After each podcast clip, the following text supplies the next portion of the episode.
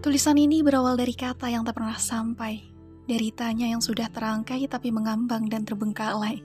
Untuk apa? Menanyakan sesuatu yang tidak ada ujungnya.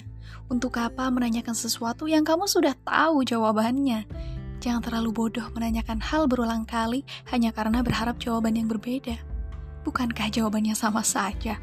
Kenapa harus menghabiskan waktu, kata, bahkan rasa untuk mendapatkan jawaban yang sama saja? Kenapa harus melukai seluruh jiwa raga untuk berharap kepada manusia? Jelas-jelas kamu sudah kecewa. Kenapa begitu sulit mengakui hal yang kamu sadari bahwa kamu dan dia punya jalan yang berbeda? Untuk mengakui saja kamu enggan. Bagaimana kamu bisa menerima? Lepaskan saja dia. Tugasmu hanya mencintainya, bukan mendampinginya, apalagi memilikinya. Jangan memaksa biarkan dia memilih arahnya dan kamu memilih arahmu. Jika seseorang mencintai senja, jangan paksa ia mencintai fajar. Dia tidak akan suka kedinginan hanya untuk menunggu fajar yang tidak ia sukai. Biarkan ia mendaki gunung dan sampai pada puncak yang ia inginkan. Dan kamu fokus saja pada perjalanan bawah laut agar sampai pada terumbu karang dan menemukan mutiara di sana.